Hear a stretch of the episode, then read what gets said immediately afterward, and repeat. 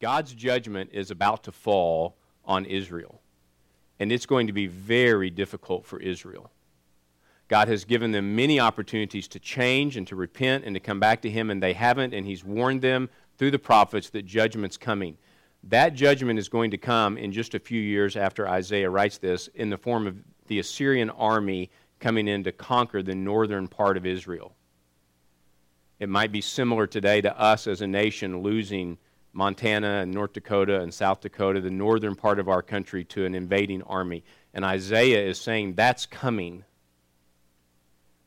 The Assyrians will be used by God to punish Israel. If you look in Isaiah, we'll back up into 8. I want to show you just how bad he says it's going to be at the end of chapter 8. Look at verse 21. Describing what the people are going to experience in God's judgment, he says, They will pass through the land greatly distressed and hungry. And when they are hungry, they will be enraged and will speak contemptuously against their king and against their God. And they'll turn their faces upward. Uh, that's upward in pride. They will look to the earth, but behold distress and darkness, the gloom of anguish, and they will be thrust into thick darkness. Well, Isaiah is using words like great distress. These people will be hungry with no relief. They're going to find no satisfaction in life, just this constant nagging hunger that's never fulfilled. There's going to be gloom, anguish, and thick darkness. In verse 20, right before where we started reading, he describes what their life's going to be like is like living in a night with no dawn coming. So if you can imagine just endless night and there's not going to be another sunrise for a long time. That's how Isaiah describes what life's going to be like for these people. He calls it being in a land of shadows. It's a description of what the nation Israel is going to be like, both spiritually and morally and nationally. And the end of chapter 8 is, is just horrible. It's all bad news. But with the beginning of chapter 9, hope shows up. And it's the hope we know now on this side of the New Testament is the hope of Christmas. What I'm going to read here in Matthew 9, Matthew quoted, and we read earlier in the service. So you'll hear some of these words again because Matthew repeated them with the coming of Christ. But look at chapter 9, verse 1 after describing how horrible it will be, he says, But, verse 1, there will be no gloom for her who was in anguish. In the former time, he brought into contempt the land of Zebulun and the land of Naphtali. But in the latter times, he has made glorious the way of the sea, the land beyond the Jordan, Galilee of the nations. the people who walked in darkness have seen a great light, and those who dwelt in the land of deep darkness, on them a light has shone. You have multiplied the nation, you have increased its joy. They rejoice before you as with the joy at the harvest, and they are glad when they divide the spoil. For the yoke of his burden and the staff for his shoulder and the rod of his oppressor you have broken as in the day of Midian. For every boot of the trampling warrior in battle tumult, and every garment rolled in blood will be burned as fuel for the fire verses 1 through 5, Isaiah is describing, um, giving these people kind of a beginning glimpse of how much better things are going to be sometime in the future. In verse 3 of what we just read, he says, The people who've been living in darkness for so long, there is a light coming. Dawn will come again. There will be another sunrise. If you notice in verse 3, he describes the joy they're going to have as a joy that's before you, it's a joy that's before God. Folks, there's joy, and then there's joy in God's presence. And he's describing the joy that will be in the presence of God. That's a holy joy. That's a sacred joy that you experience in God's presence. He describes this joy as being um, during the, as, as during the time of harvest.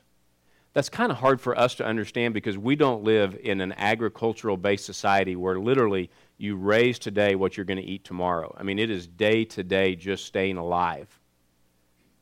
And in that type of agricultural society in the Old Testament, where you didn't always have everything you wanted to eat because you were waiting on the harvest, when the day of harvest got here, those people knew no greater joy than the day of harvest because that one time a year they had plenty. Or he says at the end of verse 3, it's like for a soldier It's the joy a soldier knows when the battle's finally over and you live through it. You're one of the soldiers who got to live through the war. And you're getting the end of verse 3 to divide the spoils.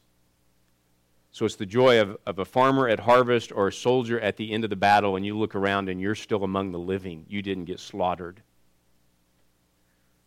He says in verse 4 it's like when the enemy's rod that's been beating your back gets broken.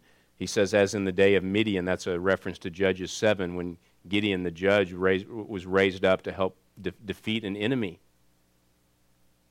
And in verse 1, he's very specific. He says, This hope is going to come from the land of Zebulun and the land of Naphtali. If you're not terribly familiar with the Old Testament, when the Israelites moved into the promised land, the 12 tribes divided up the land. They were out, the land was allocated to them. And those two tribes, Zebulun and Naphtali, they, they inherited the land of, that became Galilee. and even 700 years earlier, Isaiah is saying the hope is going to come from Galilee. That's where Jesus was raised, that's where Jesus grew up. What is it that's going to bring these people this much hope? These people that have been living in thick darkness and gloom and despair and a land of shadows and a land where the sun never rises again. What's going to bring them that hope? Well, verse 6 For unto us a child is born. It's a child. Church, we're so familiar with this story, but if the gloom is because of an army that's coming to invade and the hope is a child, that's quite a contrast. We might not think a child would offer that much hope against an invading army. We're going to read verses 6 and 7, and I, just want to point out to you what, what I would call the three C's of Isaiah 9. The three C's. We're just going to talk about one of the C's today. The first C is obviously the word child. It's amazing that the promise, the hope, the light that's going to dawn is because it's a child. Let's keep reading, verse 6 and 7. For unto us a child is born, and to us a son is given. And the government shall be on his shoulders, and his name shall be called Wonderful Counselor, Mighty God, Everlasting Father, Prince of Peace. Of the increase of his government and of peace there will be no end on the throne of David and over his kingdom to establish it and to uphold it with justice and with righteousness from this time forth and forevermore. The zeal of the Lord of hosts will do this. Here's the three C's I'd give you, and we'll just talk about the middle one. But the first one is the word child. It is amazing that the hope is a child. The second C I would give you is the word character, and that's the one we're going to talk about. The character of this child is revealed in the four names that he's given. The last C I would give you has to do with his control. If you catch in verses 6 and 7 several references to the government's going to rest on his shoulders, and of the increase of his government there will be no end. It's a picture of Christ coming as a ruler. He will take control. And his reign, his, his government as he leads, Isaiah says, will be marked by peace, and it'll be marked by justice, and it'll be marked by righteousness. Israel's leaders at this time were none of those things. Their government were none of those things. And Isaiah says, one day help is coming, and when this leader comes, his reign will be marked by holiness. There will be justice in it and it'll be marked by peace. The very opposite of what these people were experiencing. So you have the child, you have his character, and you have one day the control he's going to take. May I just remind you, if you're a Christian this morning, one day when Christ sets up his reign on earth, this is what his government will look like.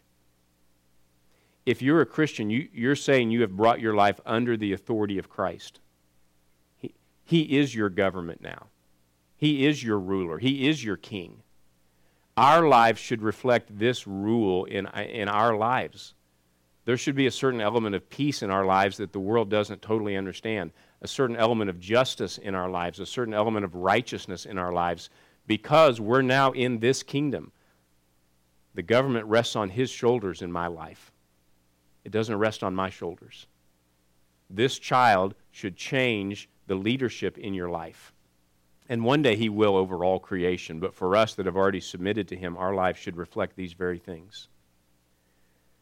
But in verse 6, we learn about his character, and that's what I want us to talk about just for a few minutes this morning the character of this child.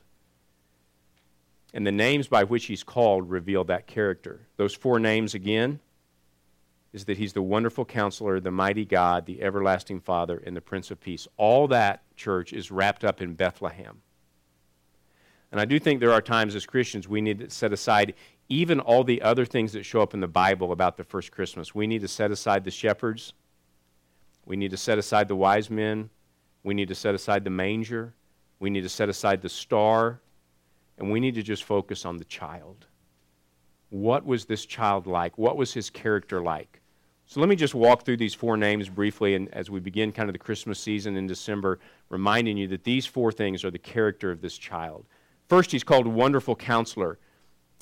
It literally means exceptional or distinguished. Jesus is the wonderful, exceptional, distinguished counselor. Now, let me just ask, don't answer out loud, but typically, who do you go to when you need counsel? When you need some wise advice and you just like to get some input from somebody, who do you go to for counsel? Typically, I think we look for two things in a, in a good counselor.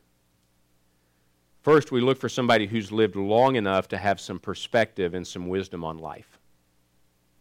We want someone who's lived long enough that they have some perspective and wisdom on life. When was the last time you went to a six year old for advice? Sit them down and be like, hey, put your Cheerios down. I need to talk to you for a minute about a major decision in my life. We go to somebody who has some experience. Second, we go to somebody who knows and loves us.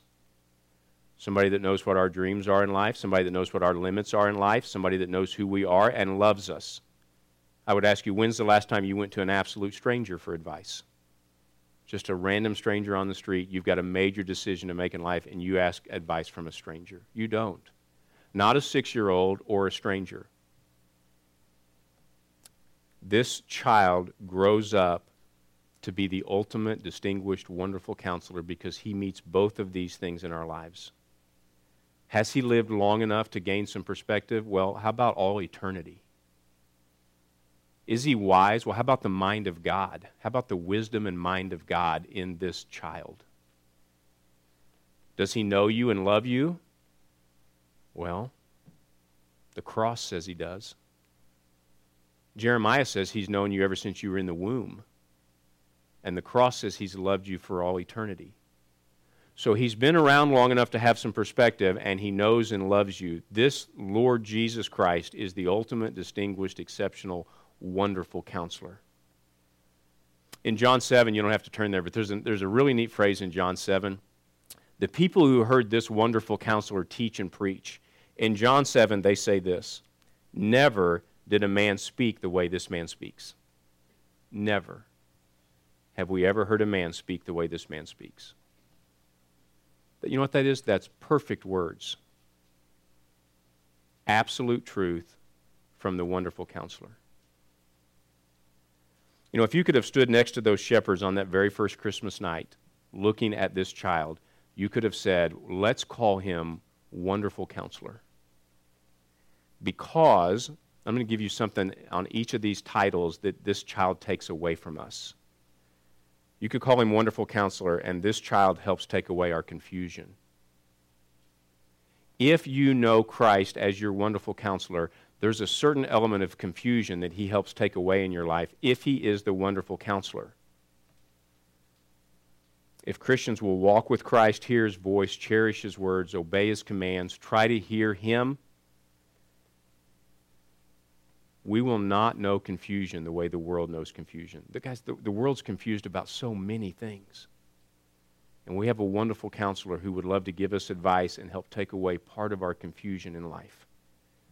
I'm not saying you'll have perfect clarity on every issue in your life, but I'm saying this wonderful counselor helps take away some of the confusion. He's a perfect counselor about eternity. He's a perfect counselor about forgiveness. He's a perfect counselor about sin. He's a perfect counselor about marriage. He's a perfect counselor about morals. He's a perfect counselor in every way.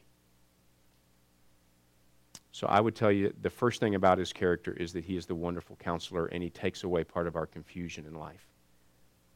Number two, Isaiah says, let's also call him mighty God. That's the second part of his character of who this child is. What a name! Mighty God. In this passage in Isaiah 9, we see both his humanity because he's going to be a child. That highlights the humanity of Christ. He is a child. Then he comes along and calls him mighty God. That highlights the deity of God. Even Isaiah was getting a glimpse that this Savior who's coming would be both man, come as a child, and God will call him mighty God. Do you guys realize that from an earthly perspective, I realize from a heavenly perspective, Jesus died on the cross because it was according to the eternal counsel and foreknowledge of God. That's what God wanted. But from an earthly perspective, why the men who killed him killed him?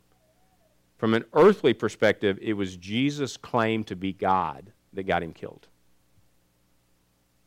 In John chapter 5, after healing a man on the Sabbath, which really irritated the religious leaders that Jesus would heal a man on the Sabbath. In John 5, Jesus really offended him because when they said, Hey, you shouldn't heal on the Sabbath, he told them, I'll heal any day I want to. Because my Father works any day he wants to, and I'll work any day I want to. And oh, it offended them because they realized he was claiming to be equal with God. And if God works on the Sabbath, I can work on the Sabbath. I can work any day I choose to and they never forgave him for that. He claimed to be God in John 5, and it was the first step. In John's gospel, John 5 is the first step toward the cross from an earthly perspective. They never got over what he did in John 5.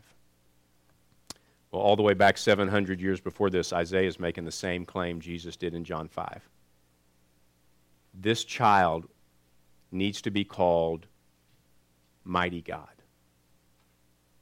Listen, you shouldn't call somebody mighty God if they're not God, right? This child is God. After providing, now watch this, after providing perfect counsel as the wonderful counselor, he then provides enough power for us to obey his counsel. If all he did was provide the advice but not the power for us to be able to obey the advice, we would be very frustrated people. But he provides the counsel live like this, do this, don't do this, become this kind of person. And then he comes along as mighty God and gives us the power to do it. It would be similar if, uh, if you tried to explain to me how to start your car and you gave me all the counsel and all the advice how to go out there and start it and sent me out there but never gave me the keys. I could try and try and be very frustrated. Jesus comes along and gives us the counsel how to live life, and then as mighty God, he gives us the power to do it. You could have stood next to those shepherds on the very first Christmas night and said, Let's call this child Mighty God because this child takes away our excuses. He's wonderful counselor and helps take away our confusion. He's mighty God, which helps takes away our excuses. Listen, if you're a Christian and you're reading in Scripture what the wonderful counselor has to say, and, and this happens to all of us. God puts his finger on an area of our, our lives that he wants changed. He puts his finger on a sin in our life. And he says, I want you to repent of that sin. I want you to forsake that sin. I want that out of your life. If my reply when God does that is, God, I've tried before. But this thing, this nagging sin, it's been a problem for five years, 10 years, 20 years in my life. I've tried. I can't beat it. Bethlehem means you can't say that anymore because he's mighty God. He's mighty. For me to say, God, you're going to have to live with this sin because I'm going to have to live with this sin because I can't beat it, we're saying you're not mighty God, you're just a little God for Isaiah to say this child that's coming in 700 years is wonderful counselor, and once we have his advice, we now have the power to do it because he's mighty God. If God, as you're reading scripture, if God, like, hey, here's how I've gifted you, here's the spiritual gifts I've given you, and I want you to use those spiritual gifts. Don't just come to church and, and, and sit. Use your gifts to serve and minister to other people. Be, be a servant. If your reply to that is, God, I, I can't, I can't, I can't do anything, I, you're saying you're, you're not mighty enough to use me in your church. You may be able to use other people, but not me. Mighty God means yes, you can. When God tells us to do something, if we don't do it, it's not because of a lack of power. Not if Isaiah is right and his name should be called Mighty God. Mighty God lying in a manger. Can you imagine that? Can you imagine looking at that little baby and saying, Yeah, let's put mighty in front of his name? If this mighty God comes into your life, he will make a difference. Wonderful counselor means he helps take away our confusion. Mighty God means he helps take away our excuses. The third name that tells us something about the character of the child we celebrate at Christmas is Everlasting Father. It's a phrase that literally could mean Father of eternity, it could mean Father from eternity, it could mean Father for eternity, or it could mean Everlasting Father. Listen, this title describes his relationship to time and his relationship to you. As far as time is concerned, he's forever. As far as you're is concerned, he's Father. He's the forever Father. If the child, now watch this, if the child is mighty God, that's his second name. If that's true, it drives us to the third name, he also must be eternal. If he's God, he has to be eternal. So the second name drives us to the third name, and we do believe he's mighty God. Therefore, he's been around forever. He's forever Father. He's eternal Father. He's everlasting Father. This child will grow up to be a tender, faithful, wise, loving, nonstop Father.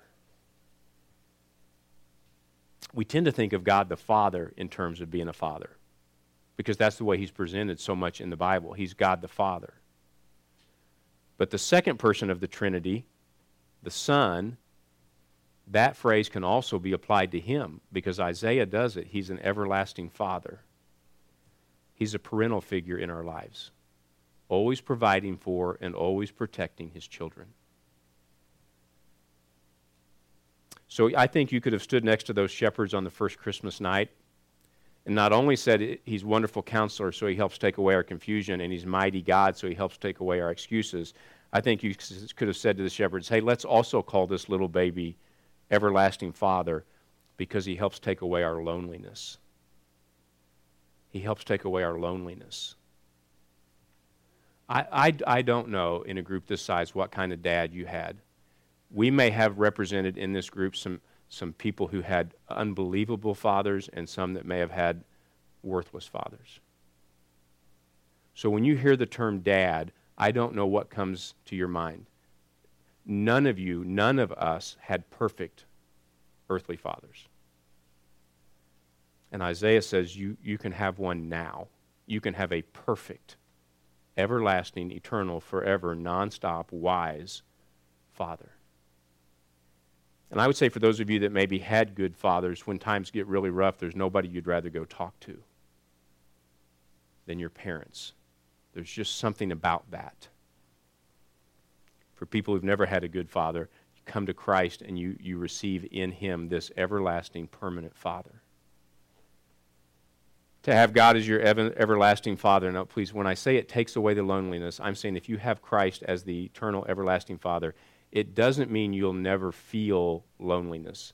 I'm saying you'll never feel loneliness like the world does because you now have this Father.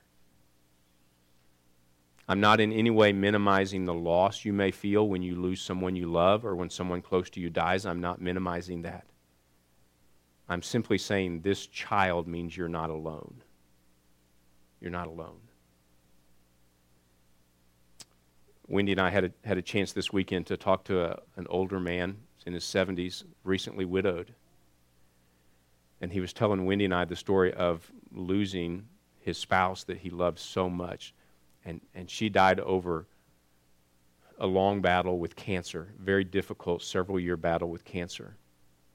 And as he was sharing with Wendy about that, he told us, he said, I, I, I journaled the last year of my wife's life every day just so I would have a record of how God carried me through this. And as he was telling us about it, I mean, it was, it was brutal. It was brutal what it was like. And the journal that he wrote, he published in a book, and he gave Wendy and I a copy of the book. And I sat down that night and was just reading some of his diary entries from his journal. And when they realized that she was going to lose the battle, the journal entries there were hard. He would write about their doctor's appointments and their visits and how he and her would talk about it. And then he wrote, I would go bury my head in my tear stained pillow every night and realize in a few days I will be facing life without her. I will start a new chapter without her, and it scares me. And then the next entry, I buried my head in my tear stained pillows again. And you, you hear this, and you're just, and then a few days later, it's Christ is carrying me, Christ is carrying me, Christ is carrying me. It's, it's Isaiah saying, You have this everlasting Father you may feel alone. You'll never be alone. You, this Father takes away the loneliness. When you experience the darkest valleys and the deepest nights, Isaiah in chapter 8 is telling them it's going to feel like you're going to have night with no dawn coming. You're going to long for the sunrise, and it's not coming for a long time. But when it comes, you get a wonderful counselor, you get a mighty God, and you get an everlasting Father. That's the character of this child that we celebrate at Christmas well, the last. He calls him a Prince of Peace. So I want to talk about this just for a second. The last title that reveals the character of Christ is Prince of Peace. We live with conflict every day. We live with conflict every single day. Democrats are battling Republicans, and Republicans are battling Democrats every day. Democracies are battling dictators, and dictators are battling freedom loving democracies every day. Police are battling crime. Sometimes we even see children battling children, and it shows up in our schools. Armies are battling terrorism. Missionaries are battling darkness. Friends are battling cancer. Sometimes pastors are battling despair. Truth is always battling compromise. In my own body every day, holiness is battling my old sinful nature. Every day I get up, it never stops. The day I quit that battle is the day I lose in my fight for holiness. Truth is battling the lies. Do you ever get tired of the battles, church? I mean, even the noble battles that we're supposed to fight. When we're fighting for our kids, we're fighting for our grandkids, we're fighting for our marriages, we're fighting for our church, we're fighting for the gospel. Even the battles that we're supposed to be battling, those noble, honorable battles, do you ever just get tired of the battles in life? And along comes a child who will be a prince but he's the Prince of Peace. He's the Prince of Peace.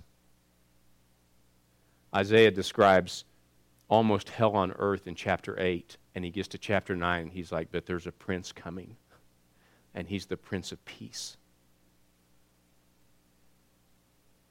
One day, the conflict will end. All of it. Even the noble, good battles we're in and then the awful battles that rage all around us that should never have been fought. I think if you could have stood next to the shepherds on that very first Christmas night, you could have said, Hey, let's call him Wonderful Counselor. Let's call him Mighty God. Let's call him Everlasting Father. Mary might have been going, No, we're calling him Jesus. You're like, No, we're, we're also going to call him all of these things. We're going to call him Emmanuel. On that list of names of what we would call this baby, we also get to call him Prince of Peace. So I think you could have said this child also means that someday, one day, there's no more conflict. He does help take away our confusion as the wonderful counselor. He does help take away our excuses as the mighty God. But he also helps take away our conflict as the Prince of Peace. He takes away our loneliness as the everlasting Father. He's all of those things, all wrapped up in Bethlehem. And Isaiah is looking way into the future. These promises are not for this generation. They did not get to experience the character of this child. But seven centuries into the future, Isaiah was saying, Help's on the way, help's on the way, and it's the character of this child that's going to make the difference. You could have said this child means one day, someday, we're not for sure when, no more conflict. He takes away our conflict. He replaces conflict and stress and worry with peace. There are so days, there are days I'm so ready for that. It's peace to a certain extent today. You realize if you're a Christian, the New Testament says we should be experiencing a peace that's beyond understanding. It, it's a peace that the world can't really grasp. So it's a certain level of peace today, but it's ultimate peace one day, ultimate peace one day, no conflict at all someday. Uh, Isaiah 9 is describing, now watch it, this is the most important piece. Isaiah 9 is describing a peace you can have with God. And that peace with God then spills over into peace with other people. And it even spills over into peace with yourself. But it starts with peace with God. You and I, as Skylar pointed out in Colossians, you and I are rebels against God. We, because of our sin, we're in open rebellion against God. And the greatest peace we need is for the Prince of Peace to come and restore our peace with the Creator. And He did that on the cross. But that peace with the Creator then does spill over into peace in life at times and peace with each other. I, I can have a peace with you that should be deeper than what lost people can experience in peace in their relationships. Because if you've been able to be right with the Creator, you have peace with the Creator, and I have peace with the Creator, you and I should be able to have a level of peace that's different. So it's peace that does spill over. This child takes away conflict as well. I remember reading several years ago, haven't ever tested it to see if it's true. They said in the ocean, if you can get to 25 feet or deeper, like if you could scuba dive, it does not matter what's going on on the surface. If you can get below 25 feet, it's always calm. I mean, there may be a, little two or three mile an hour current that's running, but you literally could be under a hurricane. And if you can get below 25 feet, it's unaffected. Now, I'm, like I said, I'm not volunteering to test that. The next category four that comes through, I'm not putting on the scuba gear and going to go see. I'm just going to believe that, that I read it, someone tested it, and it's true. I'm saying for believers, there ought to be this element that even when the storms are raging in life, and Christians are not promised a storm free life, but somewhere deep down, way down deeper than 25 feet in our soul, there ought to be a peace that the Prince of Peace brought. We didn't have to manufacture it, we didn't have to fake it. This child helps take away some of the conflict in my life. Maybe because he lets me have a bigger view of things. Some people often remind me, sometimes we have to ask ourselves the question over the things that are really stressing us Will this really matter in a thousand years? Will this really matter in 500 years? Then can I have an eternal perspective on things and maybe not be quite so stressed out about it and have a peace from the Prince of Peace? What a mighty God what a wonderful counselor. What an everlasting father. And what a prince of peace, all wrapped up in a child that Isaiah says will come one day. When you celebrate Christmas this year, do it celebrating the character of this child.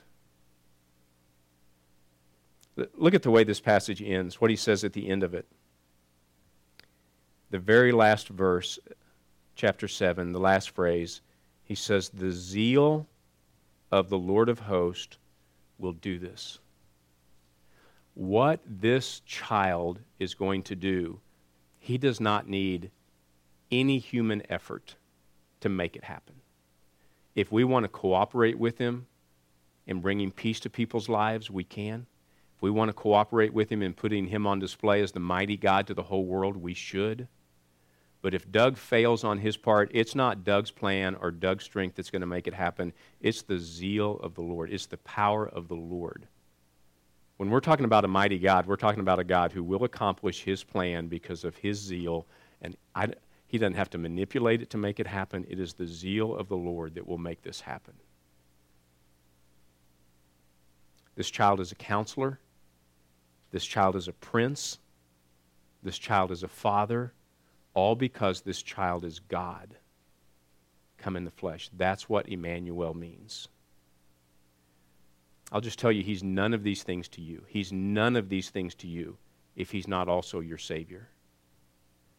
When this child finally came, John the Baptist told the world, This is the Lamb of God that takes away the sin of the world. If he's not the Lamb to you, then he's also not the Prince. He's also not the Father. He's not the Counselor. He's not mighty God to you. Until he's the Savior who takes away the sin of the world to you, you don't get any of these benefits in the child. But if he is your Savior, you get all these benefits. I hope you can celebrate Christmas this year focused on the character of the child. And I, what I want to do before our worship team comes up in a minute, I want to give you a minute to think through which of these four titles you might need the most this December.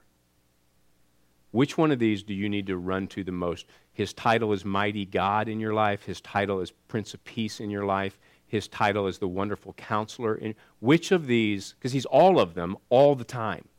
But at different times in my life, I've needed part of his character more than I needed others. I needed to lean on him more than I needed in a certain area than I did in another area. So as you think through the character of the child as revealed in Isaiah 9, which one in your heart do you need to cling to the most?